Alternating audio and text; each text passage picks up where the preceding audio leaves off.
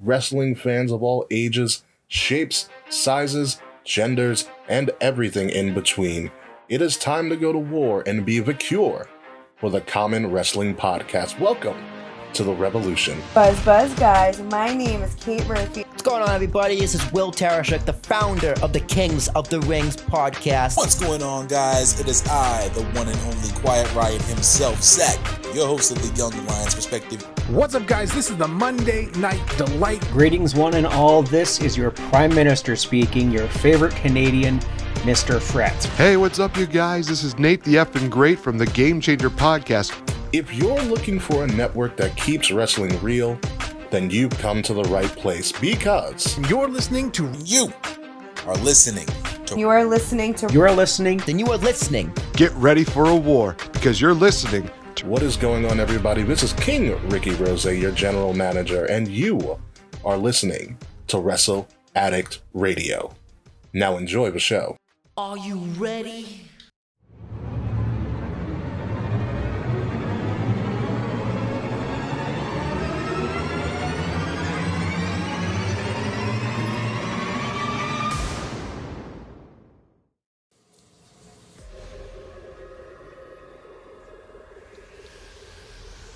What's going on, guys? Zach from the Wrestling Delicious Podcast here. Welcome to episode 245 of the YLP Podcast. So glad to have you guys here with me on this Monday evening. I hope you're enjoying your day, your night, your afternoon, and your evening, wherever you may be, wherever you are. And the world! Thank you guys so much for checking out this episode of the podcast. And as always, I greatly and truly appreciate it. Ladies and gentlemen, SummerSlam and NXT TakeOver 30 have come and gone. SummerSlam weekend is over. Thus, we begin anew as we head towards the fall. If you think about it, honestly, we're in the last week of August. Now, technically, schools are supposed to be starting in just a couple of weeks, but with the way New Jersey's school system is acting all kinds of retarded, um, we do not know whether schools are going to be virtual learning remote learning. We don't fucking know. Usually around this time for me when I was a kid, this would usually be the like last week. Uh, freedom. Well, one of the last weeks of freedom, if not the last week of freedom before we would have to go back to school the next week. So the last week of summer usually would be the all out, do everything you need to do that you hadn't done during the summer. All this crazy stuff. And so when I think about it, like when I was younger, you know, I would play as much outside as I could, went to all the barbecues, all that stuff before we went back to school. Now with the way coronavirus is acting a goddamn fool and making everybody act a goddamn fool nowadays, don't lie, you've seen at least one person act a damn fool with this bullshit going on. Now we don't know what's going on with the kids and all that stuff. So hopefully they get their shit together and figure out this whole school situation. But I don't have any kids personally. Uh, unless you count being a dog parent, then yes, I have a about to turn 11 year old child who is an absolute diva. Real shit. So and she don't go to school. So it bees what it bees. But that's we ain't talking about that. Listening to the smooth sounds of the Bruiserweight Pete Dunne right now. I'm talking about my talking about the school and stuff. Nevertheless, it is post pay-per-view Monday, and that means a brand spanking new episode of The Good, The Bad, and The Ugly, I get to talk about pretty much the major points of what went down over SummerSlam weekend. Now I'm gonna try it. Now today I'm gonna be trying a new format in the spirit of trying to make it as digestible for all of you as possible. Usually I would have done three segments: the good, the bad, and the ugly. Now I could do that, but in the interest of making sure your time is valuable as well as mine, I'm gonna give you the top 10 major points that I thought were, I think were, or something we should keep an eye on from this past weekend. They're all from NXT and SummerSlam, so not everything is going to be, you know, in terms of balance, I try to get it as balanced as possible. Um, there are some bad things. There are some ugly things. There is one. There is one big ugly in this entire list, but I'm going to get into that very, very early. So each segment will be five apiece, and of course, as I always do after the good, the bad, and ugly segments, I give you the top three matches of the weekend because we've got plenty to pick from. We picked the worst match of the weekend, and of course, what you really truly came in for my final grades for both NXT Takeover 30 and SummerSlam. So, so let's try that in the interest of fairness. Um, let's try it out. Know, again, I mean, your time is valuable as much as it is mine. So let's get through what I believe are the first five points and what I on the top five points of this weekend. And I think the most important thing, I think, I think everybody's to be who was in earshot of listening to this episode of the podcast will agree with me on the most important thing that came out of this weekend was that Renee Young, as of 7 p.m. last night, is gone for the WWE. And she will be missed by the entire WWE universe, myself included.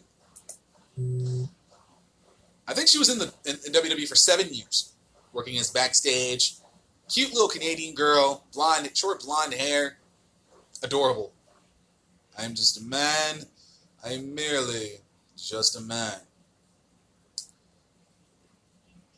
But yes, um, last night was Renee Young's. Well, I can't really say Renee Young, Renee Paquette, or Renee Moxley. I'm going with Renee Moxley. It actually actually sounds delicious. Yeah, I know I'm saying AEW stuff on WWE things. Sue me. My show, I don't care. Renee Moxley. we'll, we'll go with Renee Young for now. Renee Young, seven years in WWE, and um, I, she was literally, besides Charly Caruso, and and to be even saying that is shouldn't even they those these two shouldn't even be mentioned in the same conversation. Renee Young was Renee Young. Renee Young was just fantastic. Backstage, on the at the commentary table, interviews, all this stuff with uh with her boo thing when he was still in WWE. She was fantastic. She was the quintessential. She was what you would want in a backstage reporter, and at, at the commentary as a baby face, you know, a third piece and just all around, she was fantastic. I believe, if I'm not mistaken, she was also part of Talking Smack at, at one point with uh, her and Daniel Bryan. And we got that infamous um, promo from The Miz back in, I believe, 2016, which was God tier as fuck. It was, was 2016? 2016, 2017. We got that God tier promo from The Miz, which was fire. Straight up fire. in in terms of the modern era right now, she was everything you would want it. Had a good look, spoke very well, played her character very well, and you know when it came to summers, when it came to big four shows, NXT takeovers, she handled business like a champ, and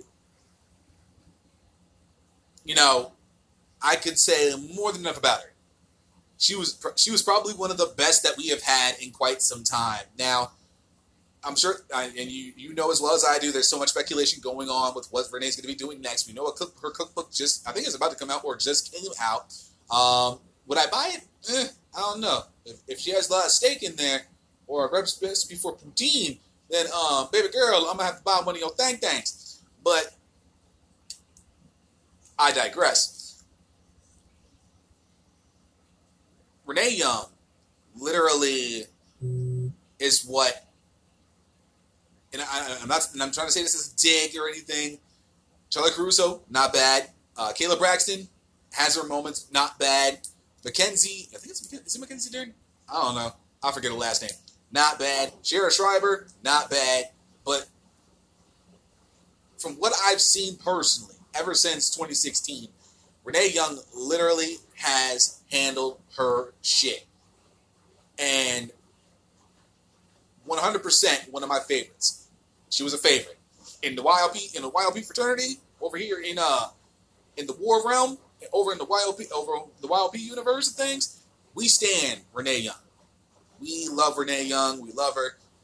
Look good in the bikini. Stop it.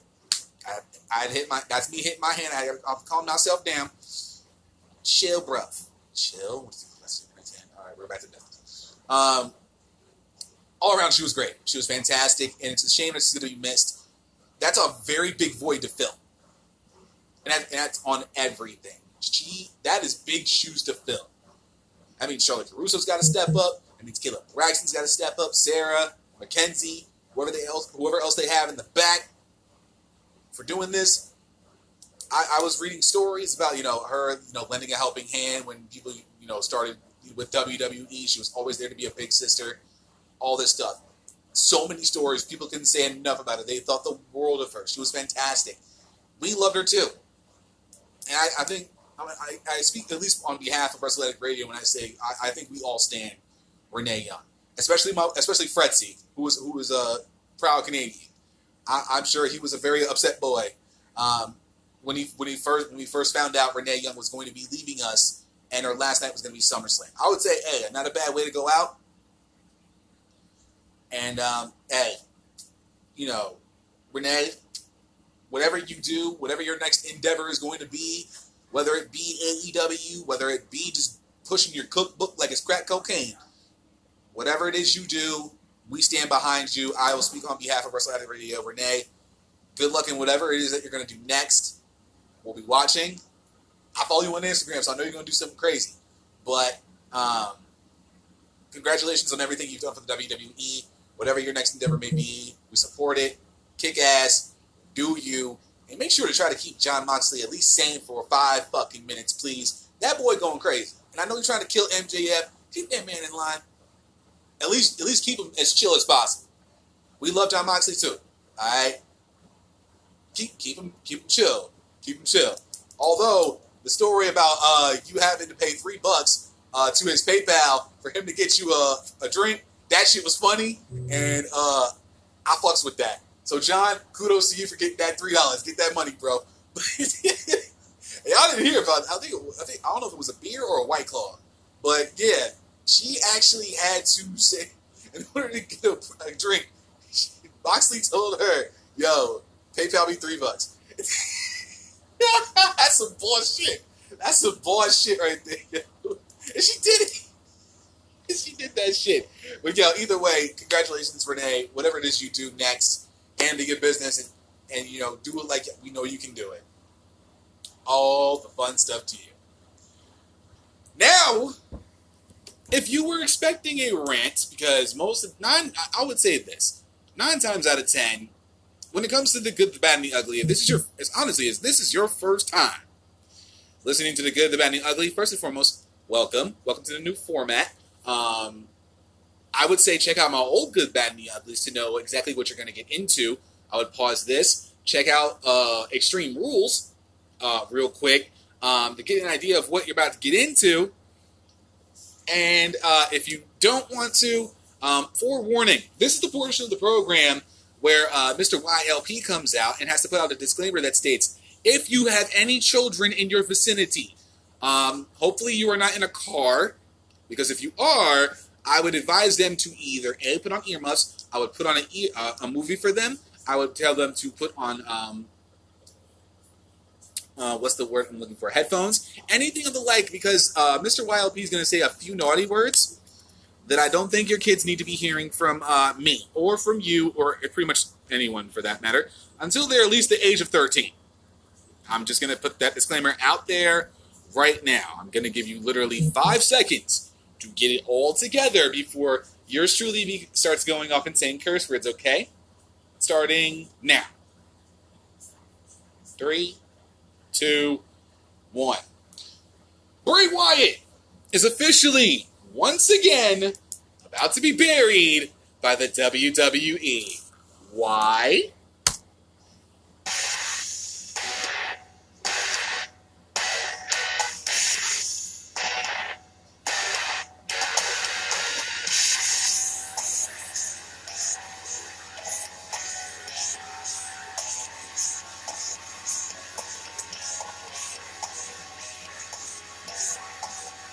Okay, I'm fucking done. All right, I'm on, I- I've had enough listening to that. That, that just makes me want to fucking vomit.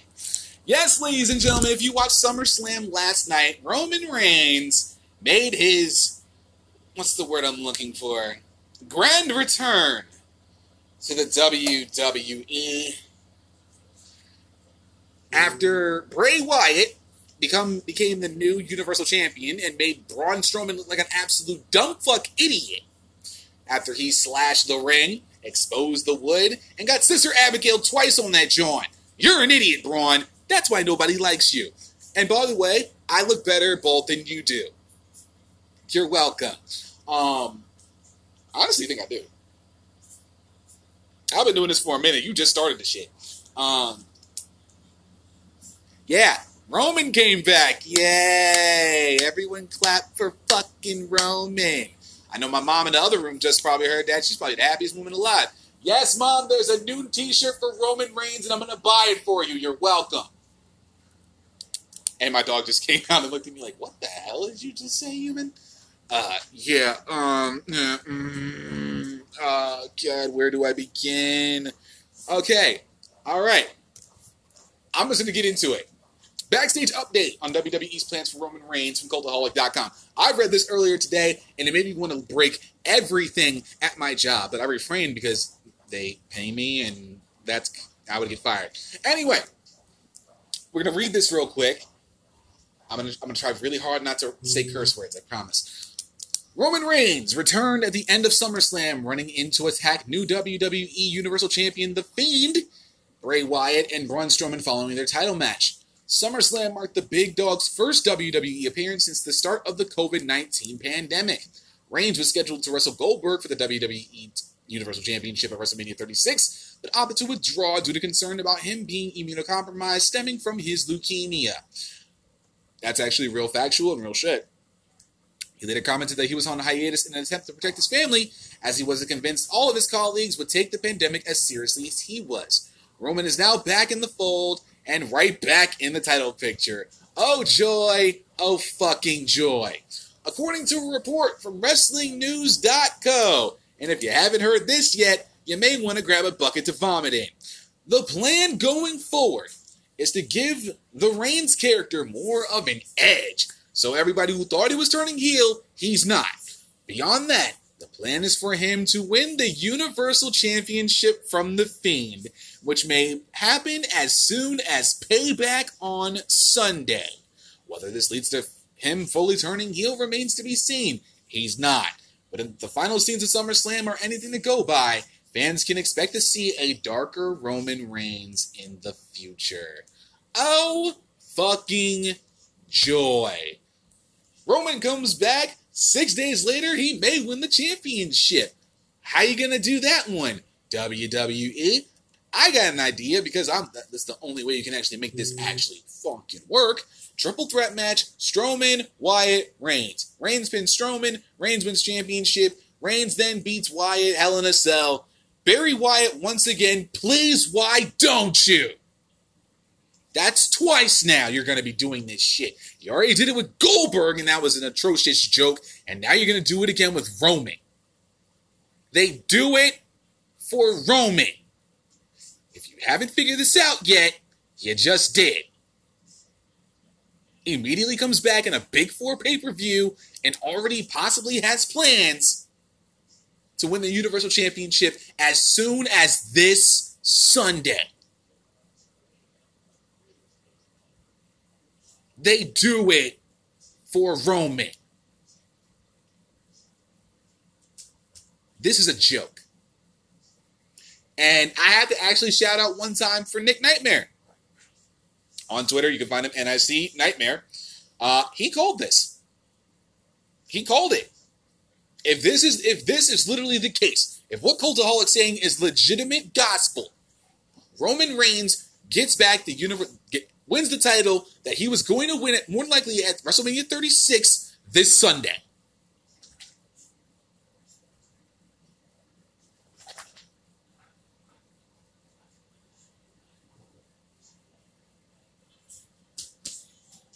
This is a joke.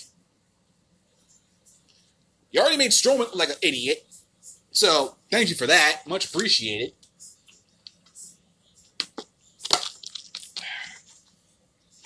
Piss me off. Now, you're only gonna fuck over Strowman, which I already have, and no one really gives a shit.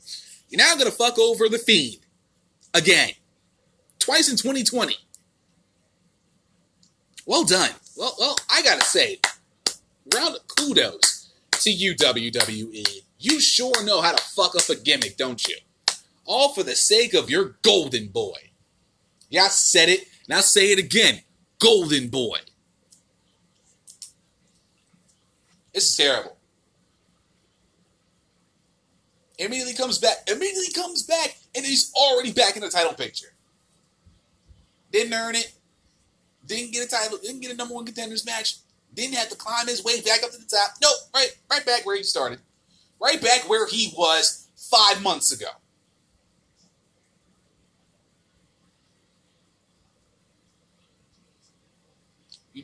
This company doesn't learn. You don't fucking learn. This is why we give you shit every single time. Half the time you don't listen to us. You don't. Now everyone's getting a freaking Woody because A, Roman's back. B, he's turning to heel. He's not heel. He's not. He's not. He's not heel. And who? And I, I I'm not gonna name. I'm not gonna. I'm not gonna say anything. And for anybody who who I don't fuck with on who I don't fuck with on Twitter, talking about that retribution bullshit, can take that to bed. Sit down, go in the corner, go in the timeout, and think about what you just did, and, and said for that matter.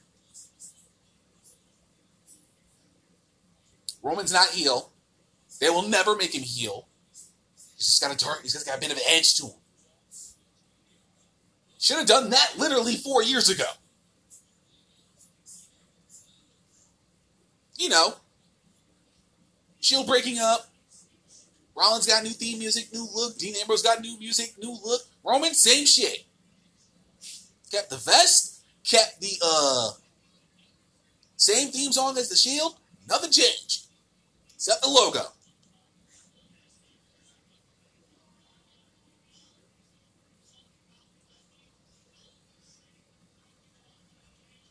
This is a joke.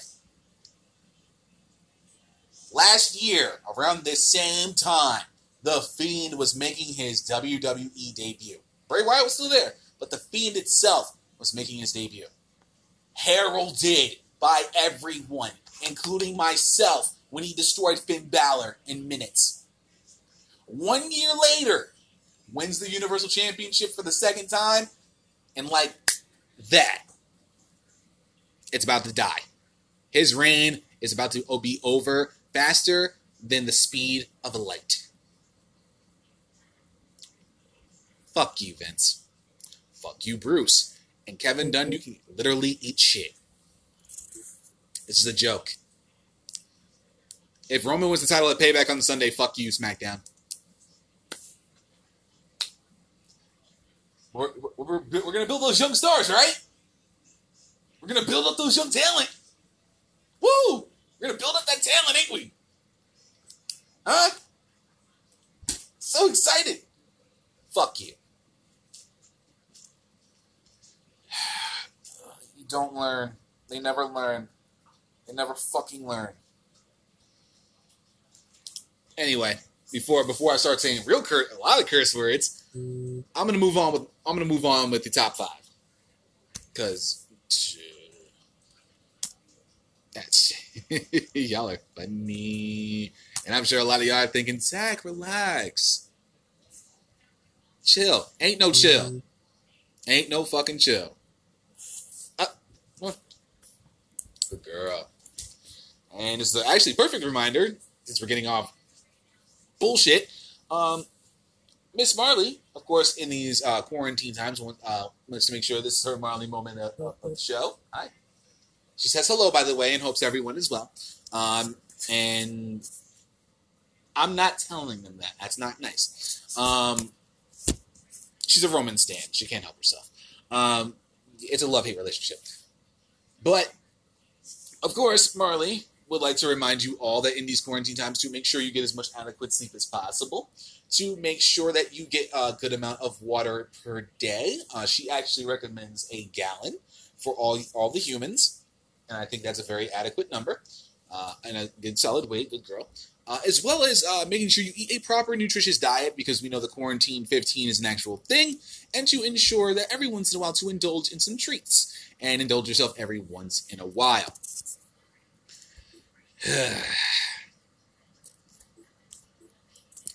All right.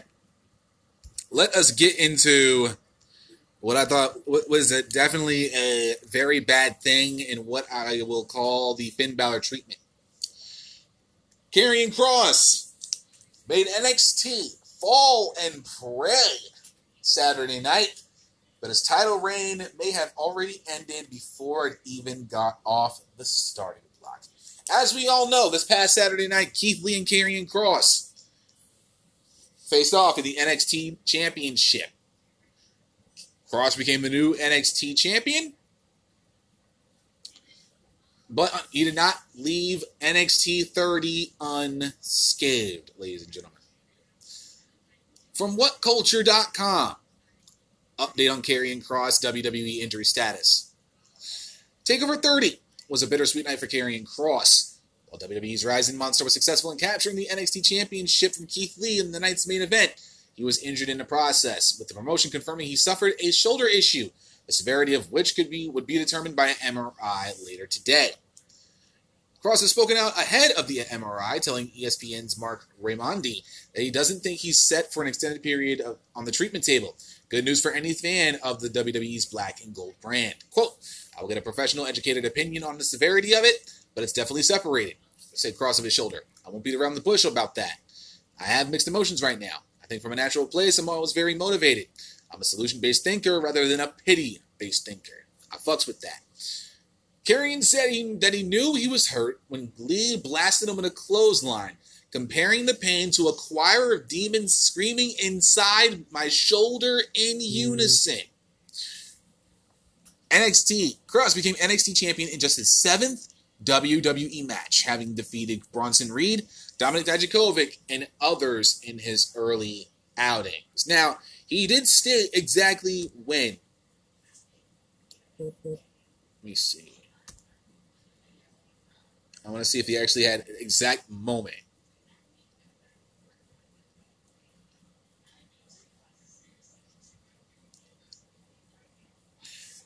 All right, so this is from WrestlingInc.com.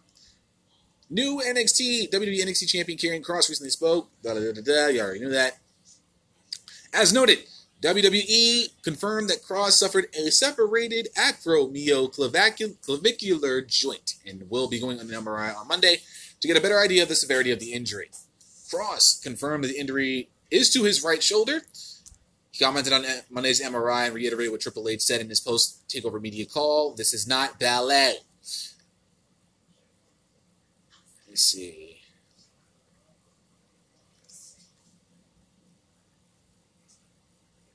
So it was a, cl- it was, uh, it was clothesline near the ropes. Uh, crosses okay, crosses right shoulder with the brunt of Lee's 300 pound momentum. So this was actually early on, if I'm not mistaken. Whew. Finn Balor knows the feeling, my friend.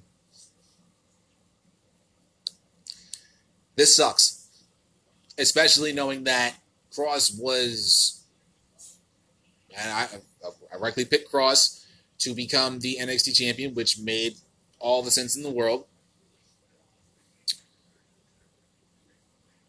But it does. I mean, we don't we don't know what the MRI results come out yet. We haven't seen anything. I haven't personally seen anything in terms of what is going to happen, um, what the severity of the injury is going to be. Um, we don't know.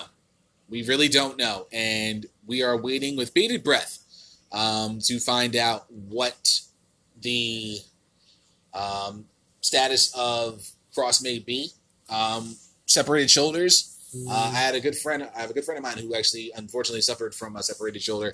No fun, uh, according to him. On uh, for real, for real. Um, So I, I really haven't seen it. I've never, I, I mean, personally, knock on wood, I never suffered that much of a severe injury. Yes, I know. I never. Hi. Okay. Thank you for kisses. Thank you. I know, mommy. I know. Yes. Okay. Yep. You sit on dead stomach and you just get that. Okay. Me personally, I've never suffered a major mm. injury to any body part. I'd say the worst injury I've ever taken was honestly I have bone chips in my thumb. Um, literally, I have bone chips in my thumb. I can actually feel them right now as I'm messing around with it. Um, that's probably the biggest injury I've suffered. I've taken a, a football helmet to my Adam's apple. I've hurt my ankle on four or five occasions. I've hurt my knee with a metal. Wiley, relax. I'm petting you. Relax. Um, I have taken a knee to a metal mailbox, cutting my knee open, and I actually saw the bone. That was pretty fucking cool. Um, yeah, I'm weird. Deal with it. What? What? Yes, I know, I'm and I don't talk about your injury. I'm not going to talk about that. That is a very scary moment in my life, and I thought I lost you that day, so I'm not going to talk about it. I'm not going to talk about it. Relax. I know it. I know it was a tough day for you. It's tough day for you. and What for me? 'cause I almost went to jail for your ass. Okay, I almost went to jail for you, but it wasn't worth it because you looked like a bitch. You didn't want. You didn't want that smoke. But any significant injury, especially to a guy like Karrion Kross, who a lot of people were thinking he was going to really carry the brand into. Marley, got, hey, hey, Daddy, stop. Go lay down. But a guy like Karrion Kross, just winning the championship, just getting you know his bearings under him, it sucks. It sucks real bad because now we again we don't know the severity of the injury. We don't know how long he may be out. If it's not as bad as we think it's going to be, then um, I would say the, a, a month. I mean, we got time.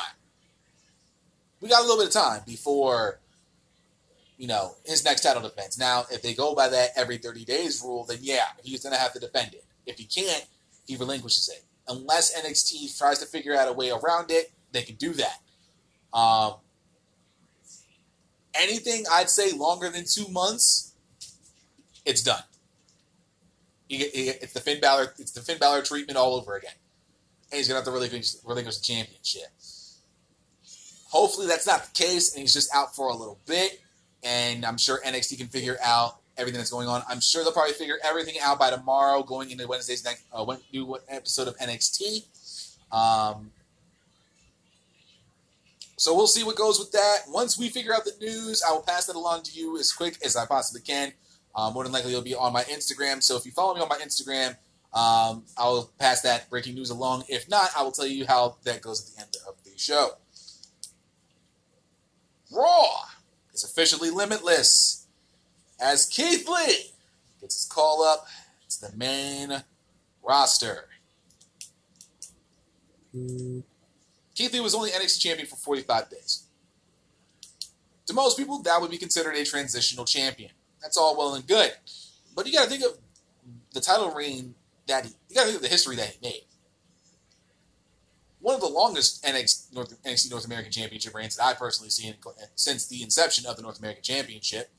Um, held won the championship, I believe, back in December of last year. Held it all the way until July, which is a solid fucking reign, if I say so myself. Um, literally, that's about close to like eight months. Hold on, math. Yeah, eight about eight months. He held that championship.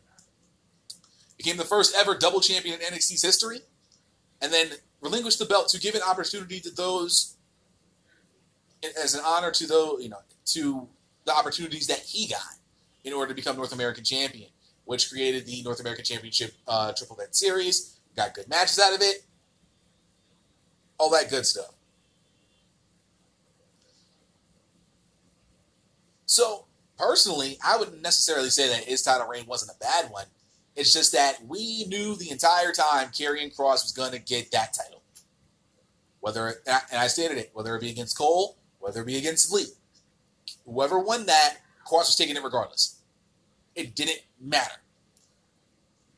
Whoever got the smoke, whoever got the belt, Karrion was going to give him that smoke. hands down. No, no more, no less. But now Keith Lee is going to get called up, or as most of us say, demoted to the main roster. Of course, we all knew we saw the announcement on during SummerSlam last night. Raw is officially limitless, and I'm excited for Keith Lee. I really am. Keith Lee has done a lot for NXT. I would have liked to see him down in NXT a little bit longer, but I'd say he was he's been there for close to two years, if I'm not mistaken.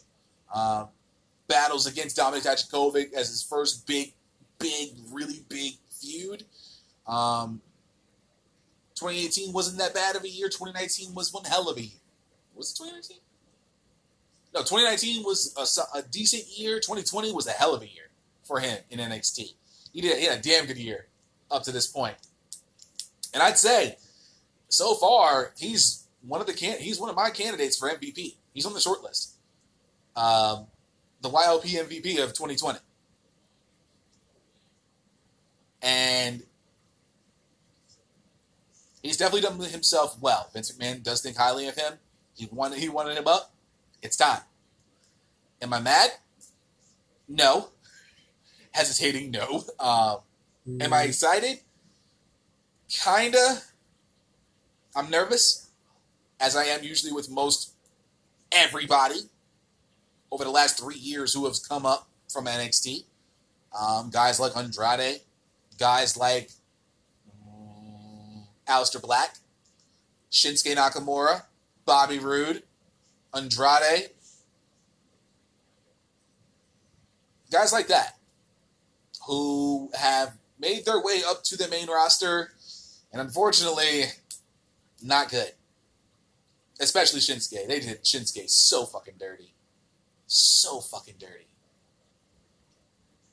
That man deserved every. That man deserved a WWE title shot. So WWE title so fucking bad, and it was right there in our hands at WrestleMania against AJ, and all of a sudden, just becomes Shinsuke. Hey, knock your balls off. Could have ended the Jinder Mahal reign like that twice. Didn't do it.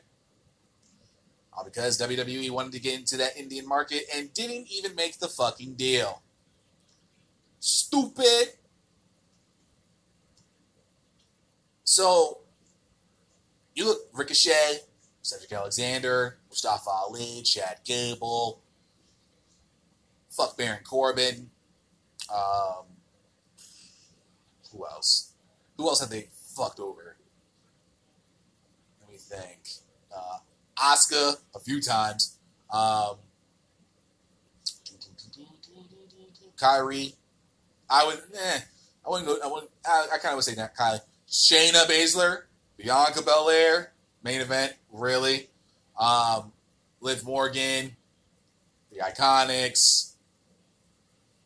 There's an entire list, and I can keep going if I felt like it. Sami Zayn, Kevin Owens. You know, they haven't really done by done right by a lot of talent that came up from NXT. So I have cause to worry. A lot. Hopefully, I mean, I don't know what they're going to do with Keith Lee. I mean, if they thrust him up to the main event scene immediately because they don't have a fucking main event scene,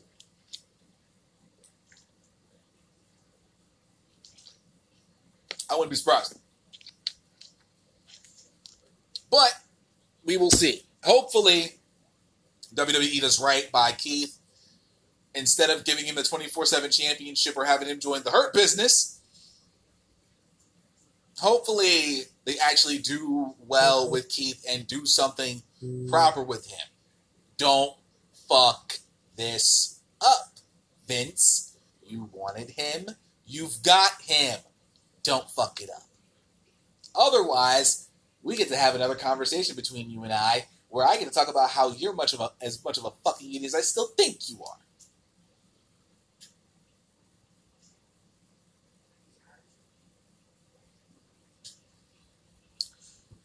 And finally, in my top five,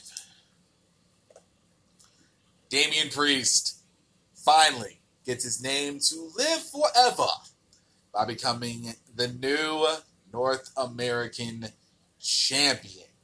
And I'm not even gonna just speak on Damian on Damian Priest. This North American Championship ladder match was absolutely fan fucking tastic. Immediately, the second this match was over, I thought to myself, "This this has top three match of the weekend written all over it, easily top three top three match of the weekend, hands down." This this had everything, and then going through SummerSlam, um, and watching through that, yeah, there's no way I could not put this match in the top three. I couldn't. I couldn't. The match itself was great, and thankfully, your boy knows what he's talking about. Picked Damian Priest to win. The ending of it was great. The ending of it was fucking fire. With um, I think Cameron Grimes said a couple times. I know uh, Kate definitely didn't want to see uh, Cameron Grimes win. I think her. I think you know she. You know, I think Kit didn't want. Was it? Velveteen Dream and Cameron Grimes, if I remember the tweet correctly. She's like, I, I'm rooting for everyone except Velveteen and um, Cameron Grimes. And to that, I agreed. And yes, neither of them won because I could. I, w- I was not prepared for a Cameron Grimes title reign. I wasn't ready for it. I, just, just no, no, just no. Drop down to 205. Get in the cruiserweight division. Thank me later. You're welcome. But Kate was spot on with that. Now, what I want from Damian is a second match with Bronson Reed. I would want that. I would honestly want that, and it needs to happen. And I spoke about this on the prediction preview prediction uh, prediction show on Friday. Bronson Reed, Damian Priest. We don't need it right away. We don't need it right away. We need Bron- we need to rebuild Bronson back up the ladder. But Bronson Reed does have a win over Damian Priest. Let us not forget that. He's got that victory over Damian. Bronson, I would say, would be one of the first few to mm. get the shot against Damian Priest. I would honestly say, if you're going to do it, do it at War Games. Let Damian get a couple of title title matches under his belt. You know, get the feel for it. You know, make him look clean. All this stuff. But honestly, and and on top of that, may I say, if you were if you follow me on Twitter uh, at Twit Senator War, y'all, I was talking about best entrance drip. Um, all five of them too came out looking all kinds of clean. Dan, of course, Damian with the uh, what would I call it? I guess Prince inspired jacket, just a lot of metal showing nipple. It be like that. That's him. Mm-hmm. Johnny Gargano comes out looking fresh, long jacket, dope. Bronson Reed, Bam Bam Bigelow inspired spandex, fire. As a person who is literally from Jersey, Bam Bam Bigelow is one of my favorites ever. Why? He's Jersey. Yeah, we claim that. We claim Bam Bam. Our state claims Bam Bam, and you can't have him. And so does DDP and Sonya Deville. You're welcome. Um, and Joey Janela, we claim him too, even though he's from technically Hazlet. But um, yeah, breaking yeah breaking fourth wall, deal with it. It's called life. Um, yeah, that Bam Bam inspired fire. Cameron Grimes coming out in gray. I like it. I need more of that. What, what else? Uh, and of course, Velveteen Dream. I always say, when it comes to Velveteen Dream and fashion, it may not be my taste, but the boy come looking out clean every single takeover, and this one was not. This was no exception. All of them with the entrance drip was fire. The, the man, I don't know. I, I know they know a smidgen of fashion, but when it comes to wrestling gear, that is literally. I, I've seen that was. I had to say, it almost took the award for best entrance drip of SummerSlam weekend, but there was one other. If you, if you, again, if you follow me on Twitter, you know exactly which match I'm talking about. Had the best entrance drip, and we're going to talk about that in the next segment. When we come back, I'm going to give you my remaining five points, as well as, of course, the top three matches of the weekend, the worst match of the weekend, and the final grades for both NXT TakeOver 30 and SummerSlam. Stay tuned. We'll be right back.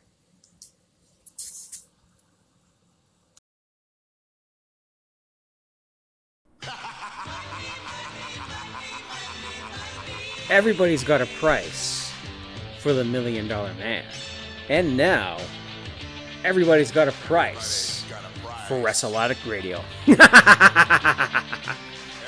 Hi, peeps. Mr. Frets from the Game Changer podcast here.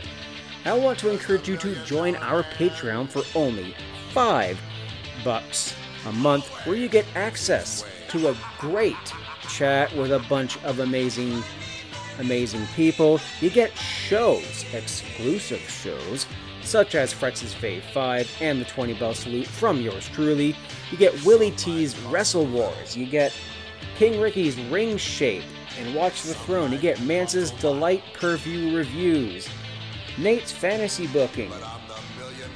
Oh, and that's not all.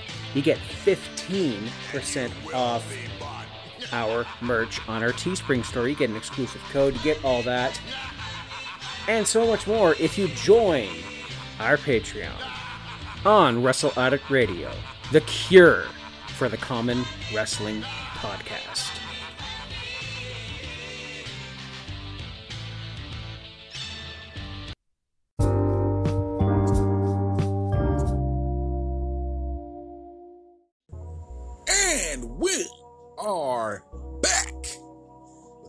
145 of the YLP podcast, talking about the good, the bad, and the ugly. That was Summer Slam weekend. New format. Trying it out. Let me know what you think. I'm going to get right into it. My final five. Starting off, Tommaso Ciampa will be making his return to NXT this Wednesday night. And I think what's even bigger news for all my UK brethren across the pond, NXT UK makes its long awaited return on September 17th. Yes, ladies and gentlemen. This is big this is two big announcements that they did back to back during SummerSlam last night. Now the Tommaso Ciampa thing, I knew that was gonna be coming. It was only a matter of time before we got that. But a lot of people were speculating when we were going to get NXT UK back. We know across the pond and across the world, of course, we got the whole coronavirus thing going on. But my mind was telling me, man, if we got NXT UK Takeover on the 25th of October, right? When do we get NXT episode, UK episodes back on on the swing of things? And we found out last night we finally are going to get back to business with the NXT UK brand and it's surely as fuck been missed. Uh, I'm very excited for NXT UK. I'm excited for Tommaso Ciampa coming back on Wednesday, for sure. Let that let that be known. I love me some Tommaso Ciampa. I have his old Black Heart T-shirt in my closet right now. But I think the bigger of the two announcements is NXT UK coming back.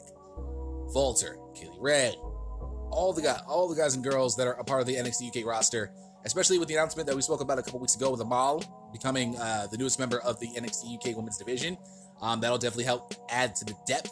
Um, I believe BT Sports Studio, BT Sport is going to be hosting it. Um, they're going to be having, they're going to be doing their shows in their studios. So I'm curious to see what the whole setup is going to look like and all that. I think it's going to be cool. Uh, I'm just really excited for it to come back, especially now that we are going to be uh, a little, we're gonna have a little over a month of programming before we get to NXT UK Takeover Dublin. Will we have crowd in Dublin? I don't know. Hopefully, um, it would be nice if we did get a bit of a crowd there because I think the UK squad, the UK brethren out there, would definitely like to see that for sure, without question. But these are these are two big announcements that I'm really happy to see. I'm really excited that we're getting, you know, throughout the entire weekend, honestly. Uh, we were getting, you know, returns. We're getting returns. We're getting UK coming back. Keith Lee's going to Raw. All this stuff, all positives across the board. Don't get it twisted. Even Keith Lee being called up to the main roster is a positive in and of itself. So, my thought before we found out about the Karrion Kross thing was um, I'm, I was thinking in my head, Ciampa was going to be chasing Kross for the NXT Championship. That was going to be a program that we were going to see going from the, the I was the later portion of 2020, going into 2021, and that possibly being our program for NXT Takeover LA, um, WrestleMania weekend. Um, I believe March 30th, if I'm not, if I'm not mistaken, and that was probably going to be what was going to happen with that. Ciampa builds himself, goes up the ladder again.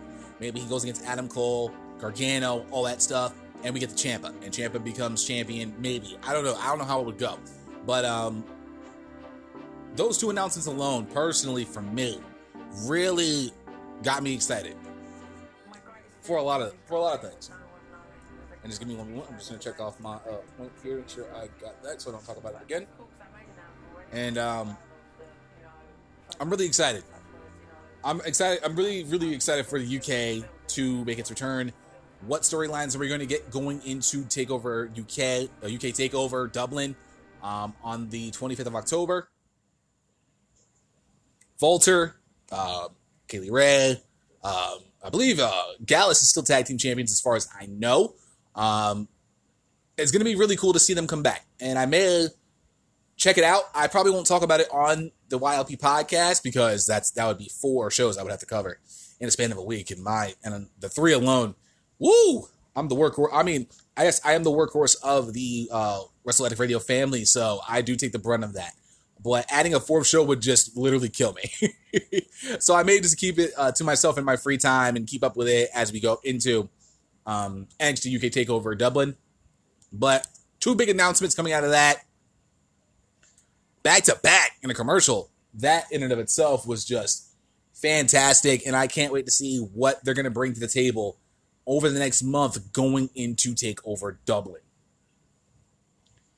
Io Shirai and Dakota Kai, and I'm actually proud to say this, they had the best women's match of the entire weekend. Hands down. This match was was just everything I knew it would be and a lot more. It, it was honestly, it was it was it was just the kind of match where I was just like, yes, I needed all that.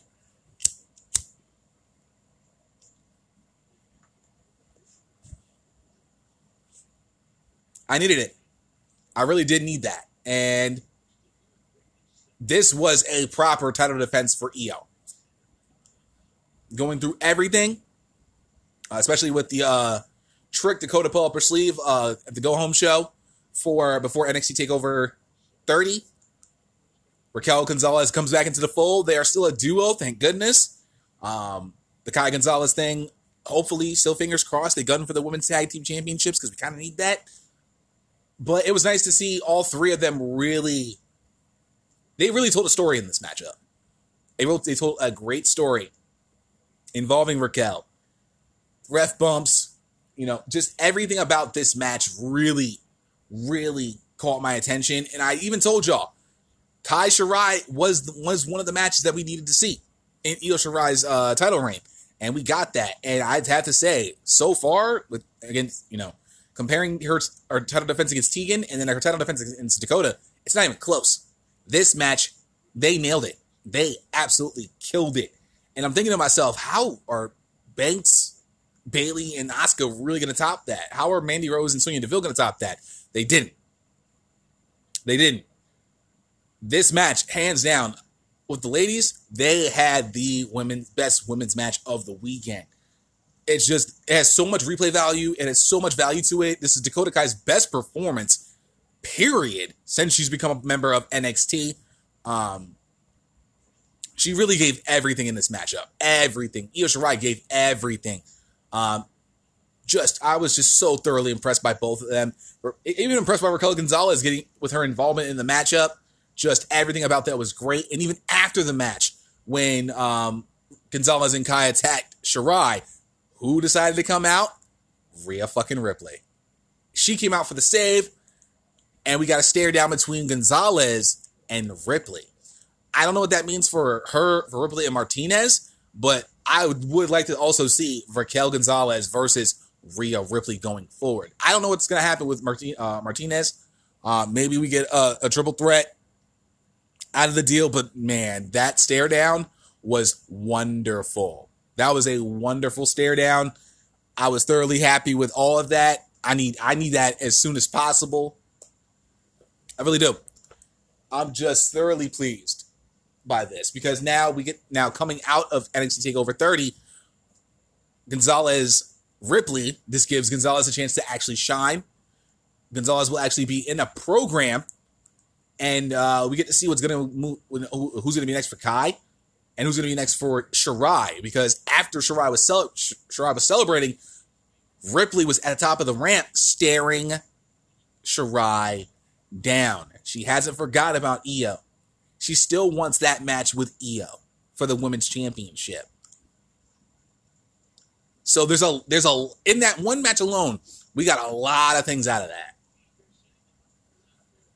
A great match from Io and Dakota, a possible feud between Gonzalez and Ripley, and we still have that looming thought of Ripley still, even though she's got Gonzalez and Martinez to deal with, she still has Io Shirai in her sights, and she wants that NXT Women's Championship back around her waist.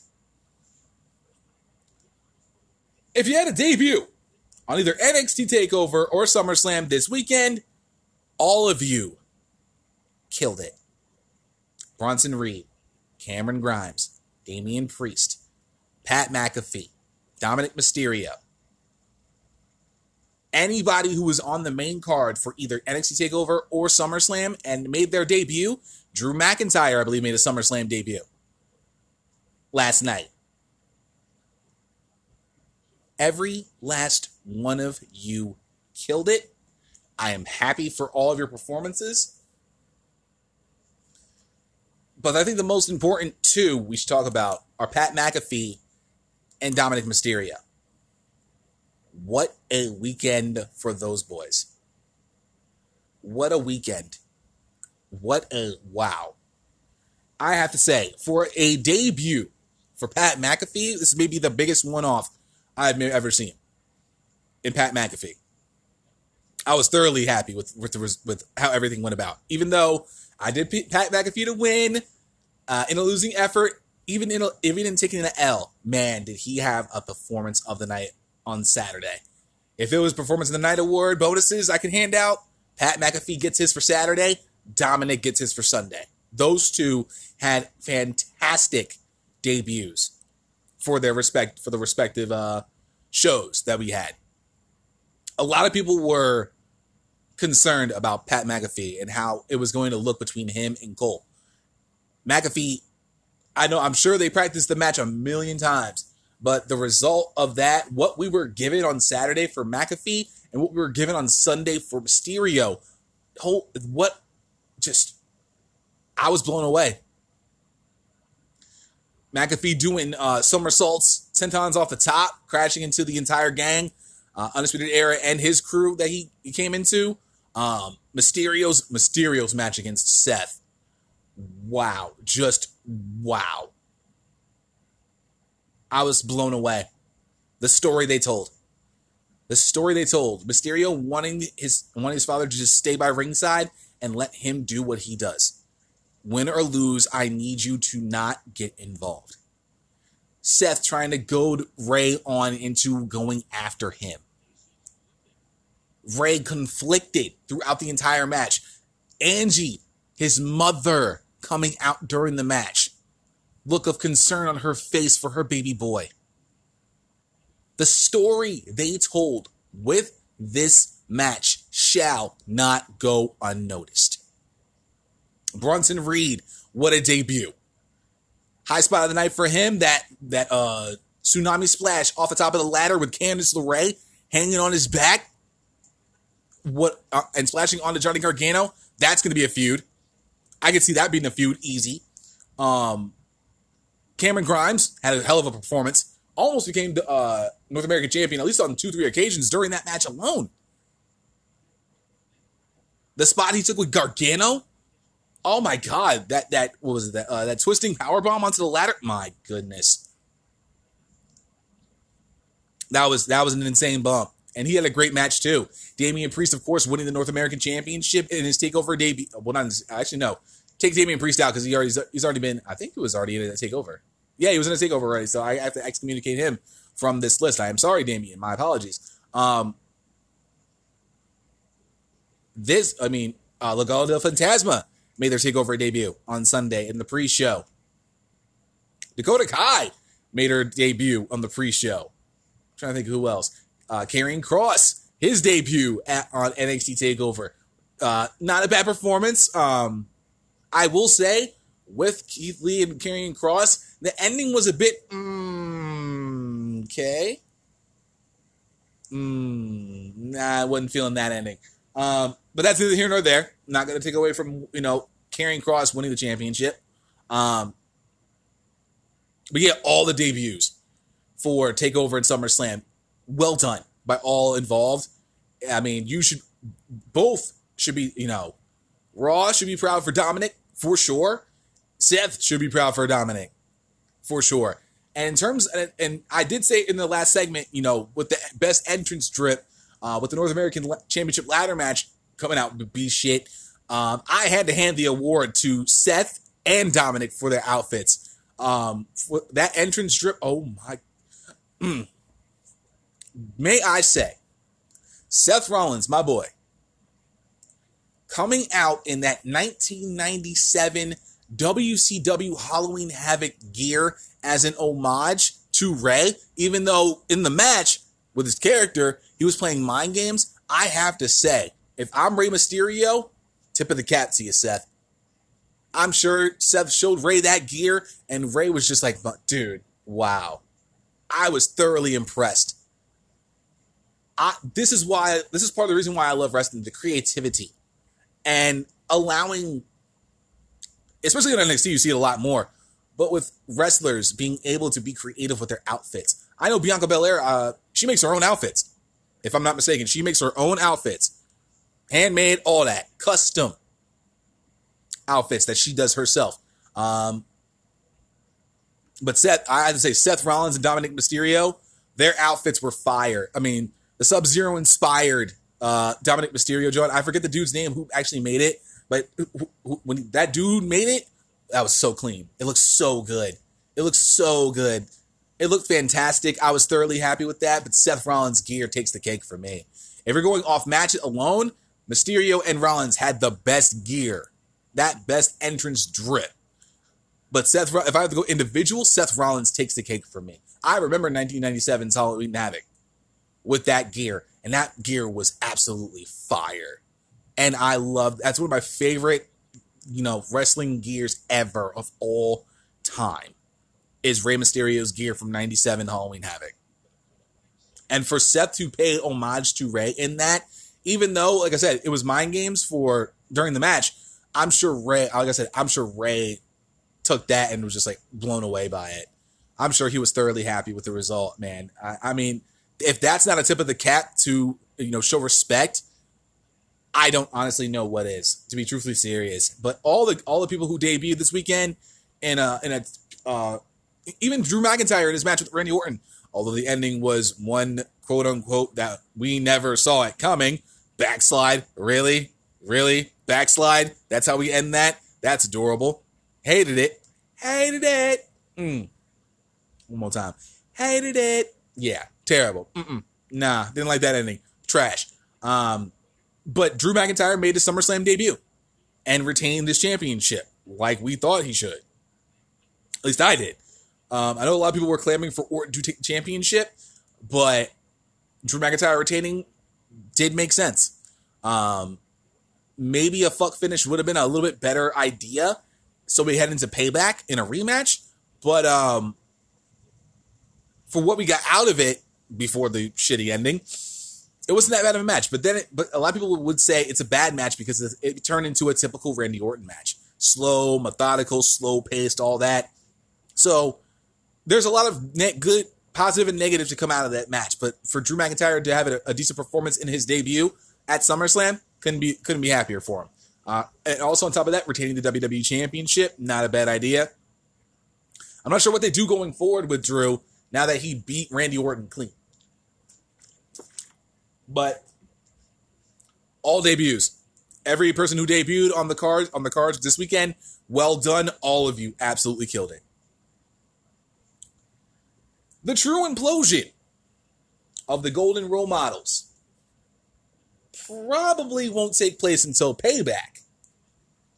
But it sure as hell started off great at SummerSlam. Asuka, of course, trying to become a double champion, pulling off a Becky Lynch, as I like to call it. Didn't get the job done against Bayley. Um, Sasha Banks sacrificing herself for the greater good, allowing um, Bayley to get the pinfall victory over Asuka for Bayley to retain her SmackDown Women's Championship. And the Raw Women's Championship, Bayley did not reciprocate at all. Ate a back fist because of it. And Asuka, later on in the matchup, was able to have to put Sasha in the Asuka lock. Bayley, uh, Sasha trying to reach out for Bayley, trying to have trying to have her help her, and she was not there, and she was not there to help her. Mm-mm-mm. There begins your dissension. And if any of you were surprised by Sasha Banks dropping the championship back to Asuka, you shouldn't be. I called that shit. I said Bayley was going to retain, Sasha was going to lose the belt. Why? Simple. Sasha Bayley is your money match for the SmackDown Women's Championship. We know this. We've known this. And if you haven't known this, A, you must have been under a rock. And B, I don't know where the fuck you was at because I've been talking about this for months. But it's quite simple. You just got to follow the bouncing ball, ladies and gentlemen. Sasha versus Bayley is your money match for the SmackDown Women's Championship. Whenever they decide to make that happen. And I guarantee you they're going to probably, if I had to guess right now, depending on how the crowds are going to come back to WWE, whenever they come back, hopefully after November 4th, or should I say November 3rd, that's neither here nor there. I digress. We don't talk politics on the show. We talk wrestling politics, and that's a lot of politics that I don't want to get into. But um, I'm sure, and I, and I said this before, and I say it again. Sasha Bayley needs to have a crowd with that. If they're able to build it up to WrestleMania in March of next year, that's the place I would have this match. Now, again, payback this coming Sunday for reasons I can't understand nor fucking comprehend why we're having a pay per view again this Sunday.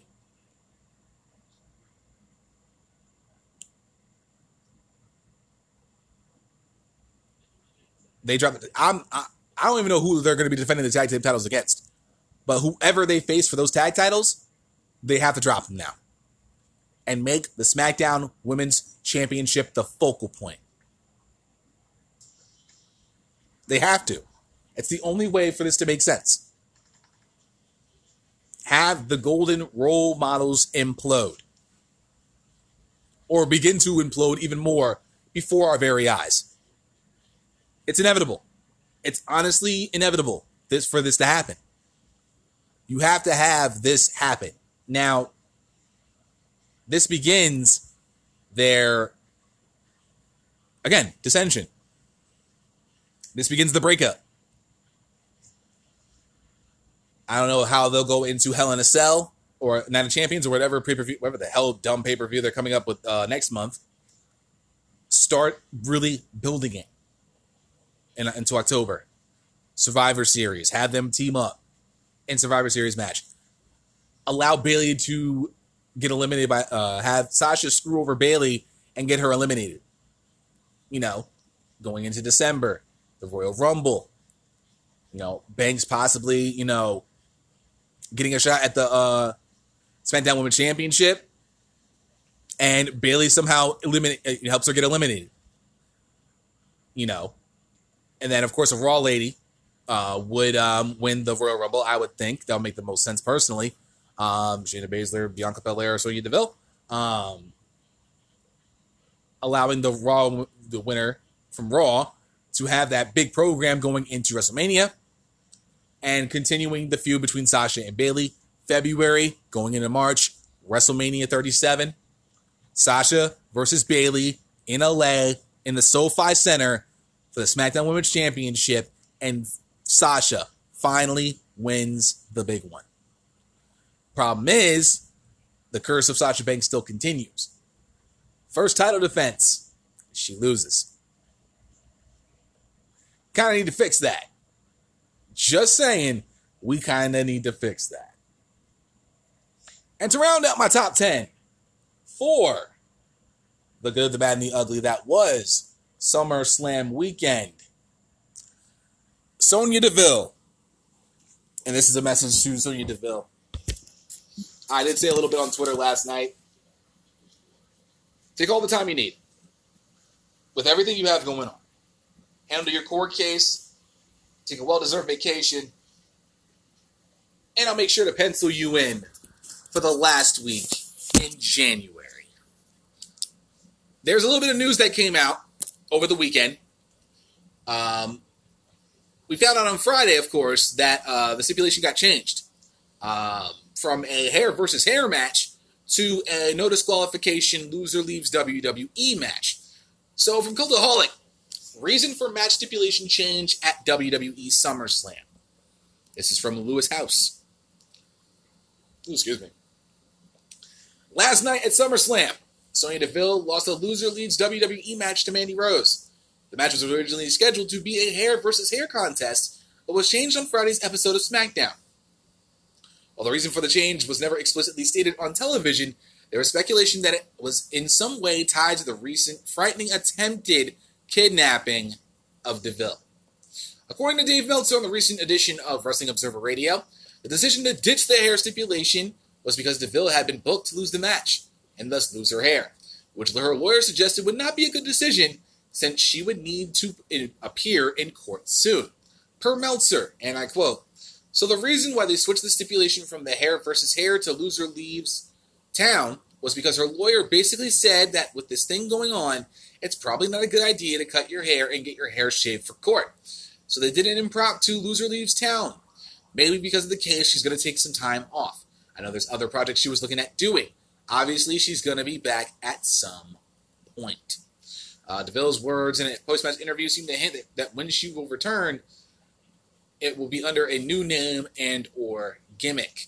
Vince still has plans to present a hair versus hair match on a future WWE show. So the reason why is because, well, she got to appear in court.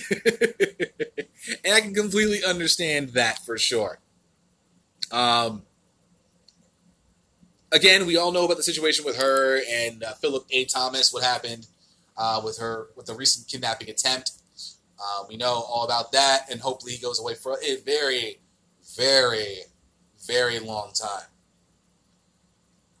Take all the time you need, and I'm sure soon enough we will see you back in a WWE ring. But again, Miss Deville, get ready for your close up because I'm I'm penciling you in for the last week in January. And uh, I don't need to tell you what it is. You already know. So that's going to conclude my top 10 uh, major focal points for the good, the bad, and the ugly that was SummerSlam weekend. Let us get into the award session of the program. I'm not going to take too long with this. Uh, for those of you who are new, what I usually do is, with my awards and final grades, I give you my top three matches of the weekend, my worst match of the weekend, and put it nicely with a nice little bow on top and give you my my personal final grades for both NXT Takeover 30 and for SummerSlam. Very important about the final grades. Very, very important. Let us begin though with the top three matches of the weekend. And actually, I forgot one. There is also an MVP that I usually uh, announce uh, for this, and I completely almost forgot that I had the MVP, the YLP MVP of SummerSlam weekend. I'll get into that in just a moment. I just writing it down. Of course, names like Keith Lee and Rhea Ripley have won the YLP MVP of of WWE weekends, as well as I believe I believe a name I mean a crowd, uh, a city alone for the crowd Uh, got gave them award. But let's get into the top three matches of the weekend, shall we? Number three. I'm going to give it to the NXT Women's Championship between Io Shirai and Dakota Kai. This was undoubtedly one of the best matches of the weekend. A great women's title match, very, very story, a good amount of storytelling, a lot of involvement with uh, Kai, Shirai, and Gonzalez.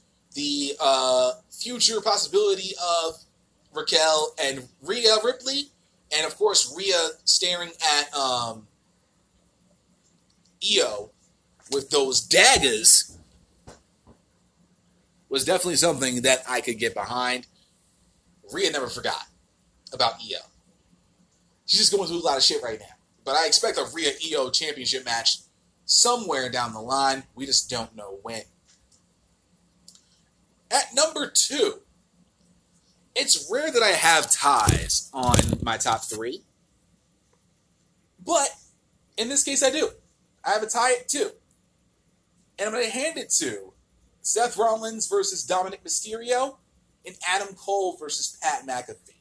Again, debuts. These, this is probably 100% the two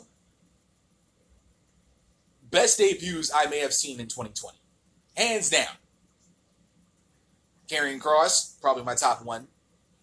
Because that was just everything. That entrance and all that money.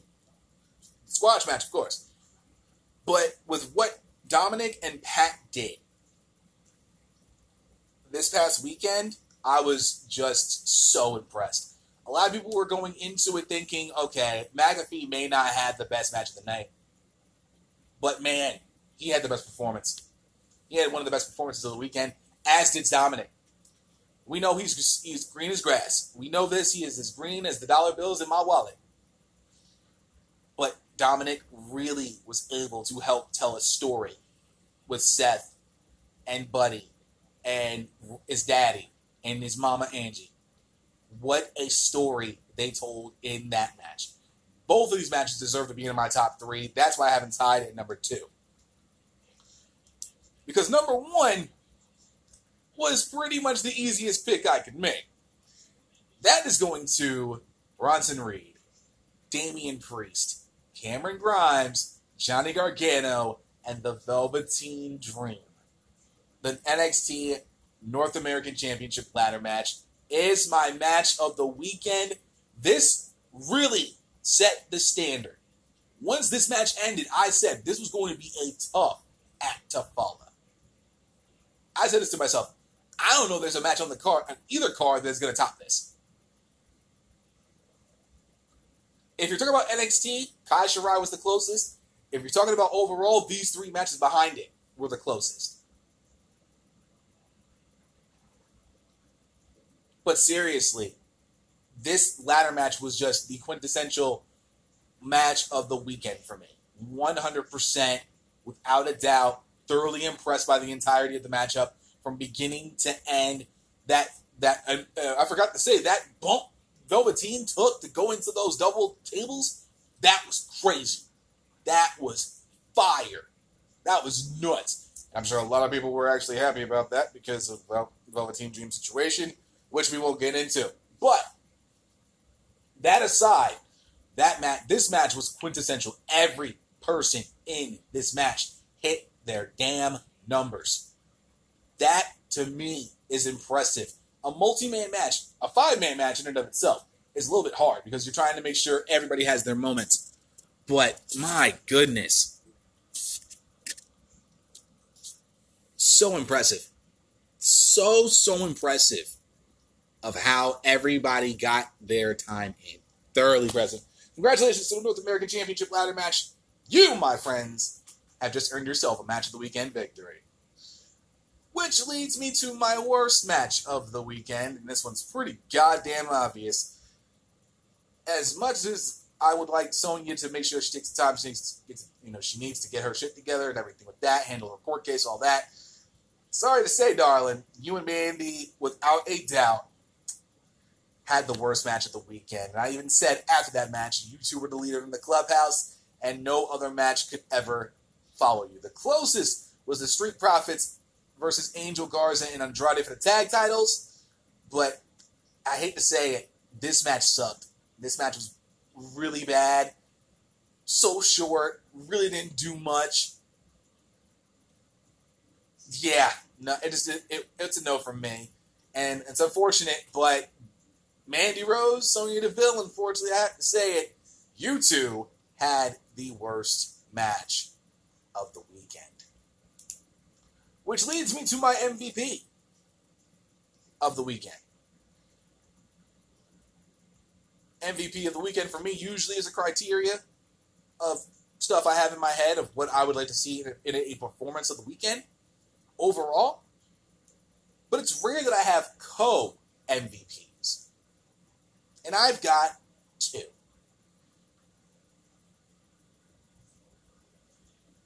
Making a debut in WWE is very, very important.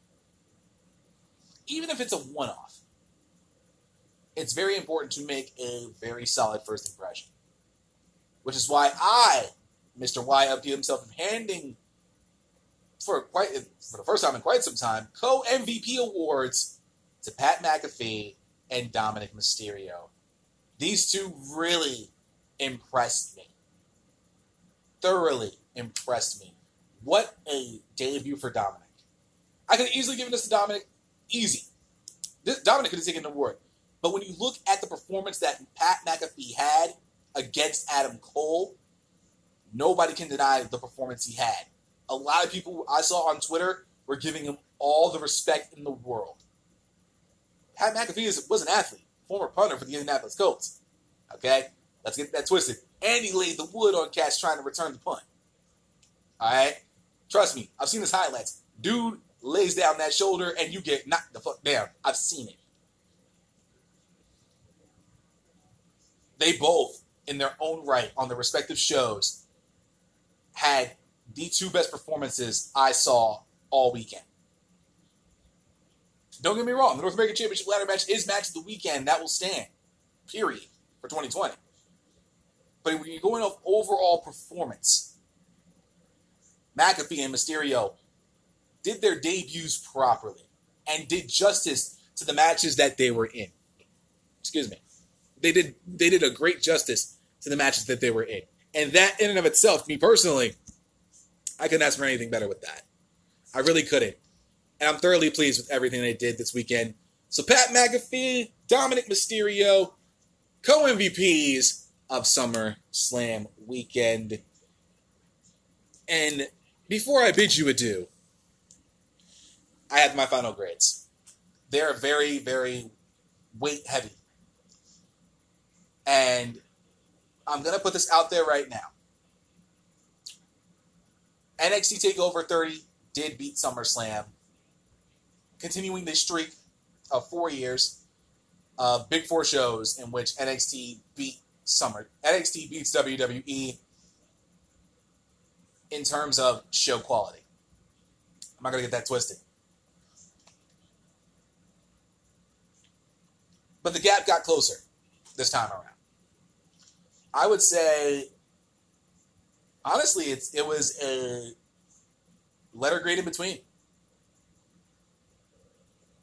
It, it was it was two letter grades this time around, and that's very very big for WWE to have a two letter grade defeat. In terms of takeover, when you look up and down the card, Finn Balor, Finn Balor, Timothy Thatcher opened up the show probably. The triple threat tag team match was was actually was decent. Uh, could have been a bit longer. Um, the North American Championship ladder match nailed it. The Women's Championship match nailed it. The Karrion Kross Keith Lee thing plus injury plus the ending was kind of eh. What the hell else was on the damn card? I completely forgot.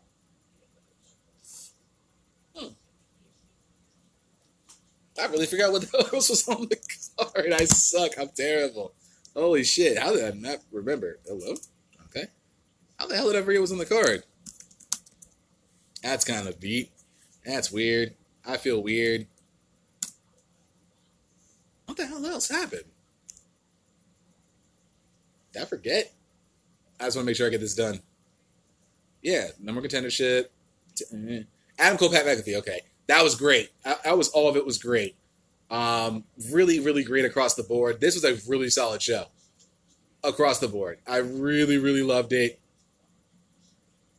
A couple of things that, you know, were kind of eh, but overall, this was a solid show across the board. And actually, my bad, it was three letter grades. it was three. It was actually it was it was a couple grades gap. But I'm gonna give NXT Takeover 30 a B plus. I think it's a proper thing with that. The again, Pat McAfee making his debut with a one off, very big performance. Uh, Priest winning the championship in what I thought was the best match of the weekend. Um, Thatcher Balor really showed up and showed out. Uh, Kross Lee was a little bit under, a tad bit underwhelming, but they did enough to get me focused. And that was a hard hitting matchup, especially the story they were telling with Kross going after the left arm of Keith Lee. Good stuff. Um, I would say B plus across the board, 100%. As far as SummerSlam goes, another defeat, unfortunately, at the hands of the big uh, the NXT in a Big Four weekend, and uh, it be like that sometimes, you know. But I would say this was, I'd say, the closest gap in terms of a Big Four that they've had in quite some time. So nothing they should hang, nothing they should be upset about. But overall, there were a lot of hiccups. The uh, Apollo Crews MVP match didn't do it for me. It was all right. Didn't do it for me. That was okay. Uh, Bayley Asuka really helped the opener. That was all right. The tag team title match on Raw was dookie. The uh, Sonya Deville, Mandy Rose was garbage. Um, Mysterio Rollins really helped pick it up a little bit, as did Banks and Asuka. That was probably the best match of the night from there.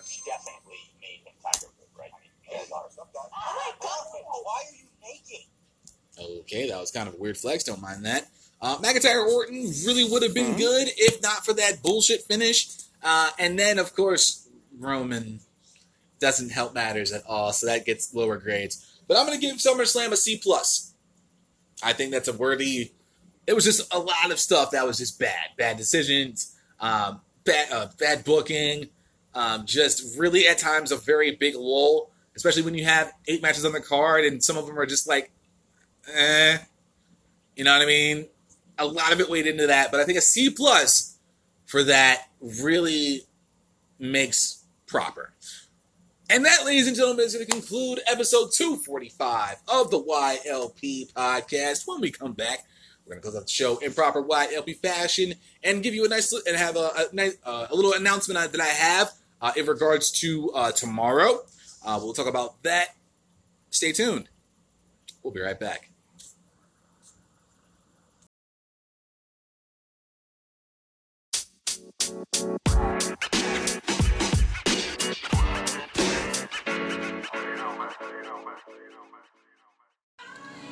Well, guys, that's going to be it for episode 245 of the YLP podcast. As always, I want to thank you guys so much for taking time out of your day, your night, your afternoon, your evening, wherever you may be, wherever you are. And the world. Thank you guys so much for checking out this episode of the podcast. And as always, I greatly and truly appreciate it. If you have any thoughts, concerns, opinions, let me know what you think about the show. Do you think my picks for MVPs were crap? Do you think my choices in matches of the weekend were good, garbage, or what may have you? Your thoughts on uh, SummerSlam weekend, anything at all, sound off. Let your voice be heard. Leave your boy a voice message over on anchor.fm slash Young Lions Perspective. Perspective. I can't speak English today on Mondays for no apparent reason. Anchor.fm slash Wrestle Addict Radio. If you're on the Wrestle Radio side, make sure you leave me, uh, make sure you put YLP in the header of your title so that I know you're prefer, uh, referring to me personally. And if I like what you're bringing to the table, if I like what you're saying, I don't have no problem featuring it on a future episode of the YLP podcast. Of course, if you enjoyed this episode, do not hesitate to tell a friend to tell a friend about the YLP podcast. Share this episode across all of your social media that Instagram, that Facebook, and that Twitter. You can slide into your friends' DM, slide into your girls' DM, slide into your besties' DM, slide into your side pieces' DM. Um, Gab, Parler, uh, text message is perfectly fine. Um, you can even do it, even send it on Facebook Messenger. However, you communicate to the people, the friends and family that you know and love. Share it. Share this episode for real. Spread the word. If you know a friend that loves professional wrestling and likes the kind of style that I bring to the table, send it to him. Let him know, hey, I heard this guy, Mr. YLP. I'm liking his style, talks a lot of smack, you know, like he knows what he's talking about. Yo, check this dude out. Let me know what you think.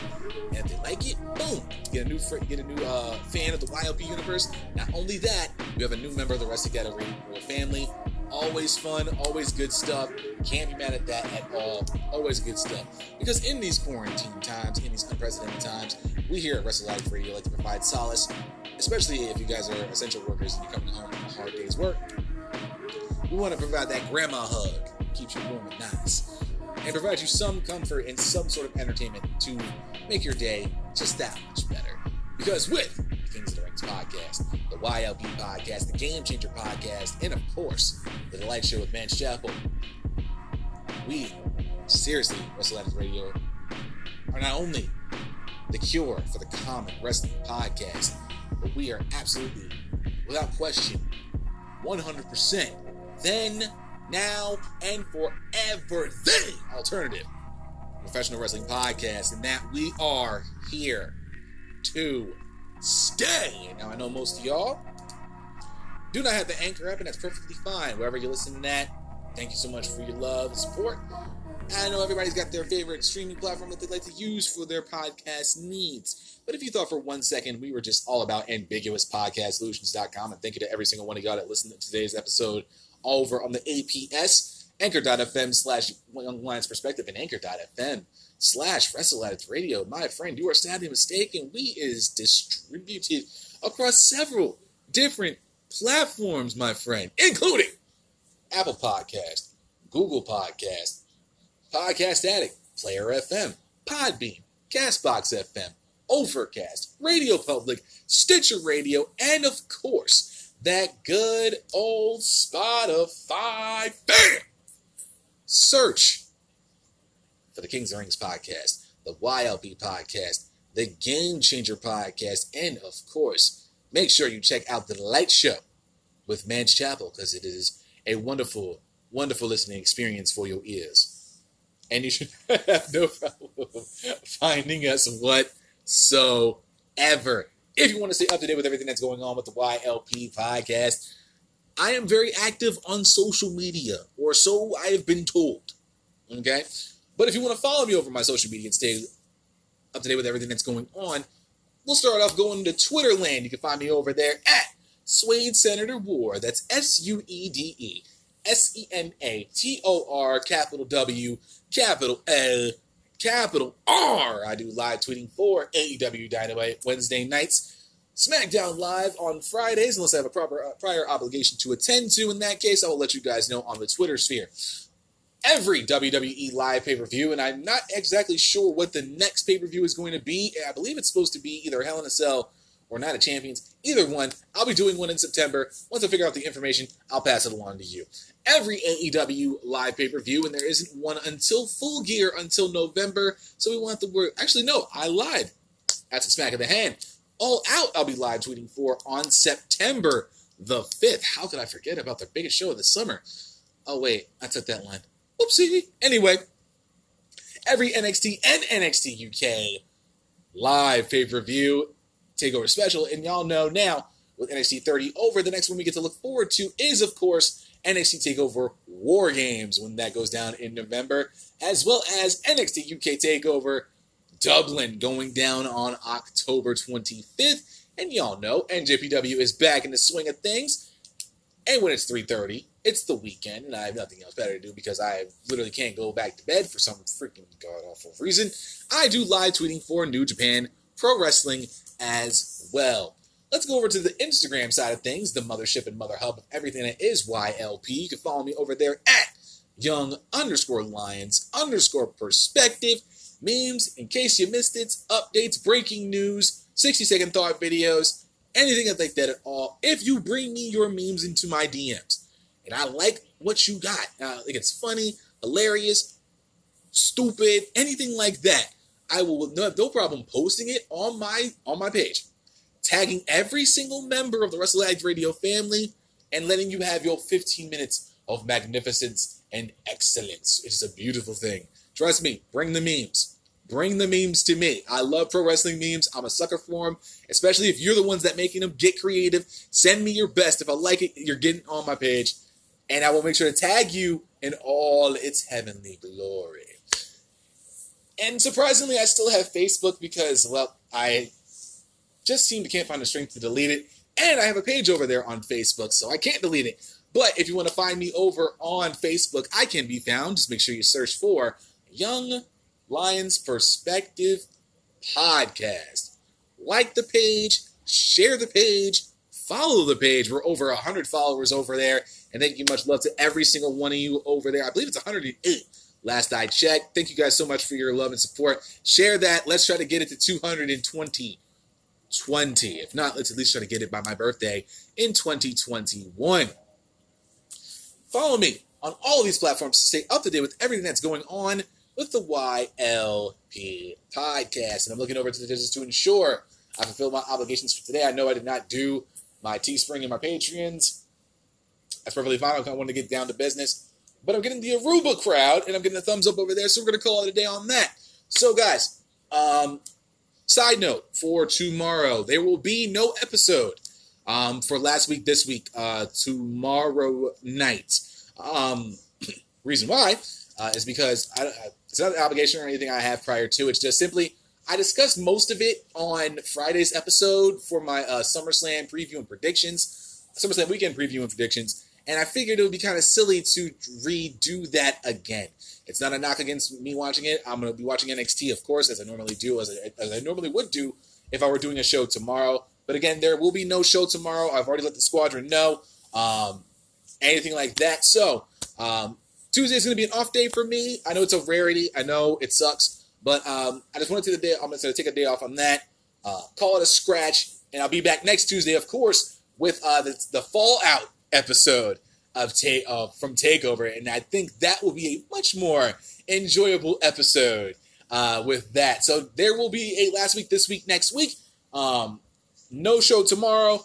So episode 246 will carry over into Friday, where we have hope, hopefully, um, as long as we get basketball um, away from that. I believe there. I believe it's a Thursday episode. I believe it's either a Wednesday or a Thursday episode this week. And if that's the case, Friday episode 246 will be bring, coming back with a brand spanking new episode of Light the Fuse, where I get to talk about this week's episode of AEW Dynamite, break it all down and talk about it, and we get to have fun with that as well. Other than that, guys, I know it's about time for Raw. I gotta get this episode out here. Excuse me. So enjoy the rest of your Monday. Enjoy your Tuesday, Wednesday, and Thursday off. Enjoy Wednesday shows, of course, because Wednesday is always the best night of the week for professional wrestling. You know that. I know that. Your friends know that. Even your grandmother knows that. It bees what it bees. And I'll see you guys right back here this Friday for episode 246 of the YLP podcast. See you.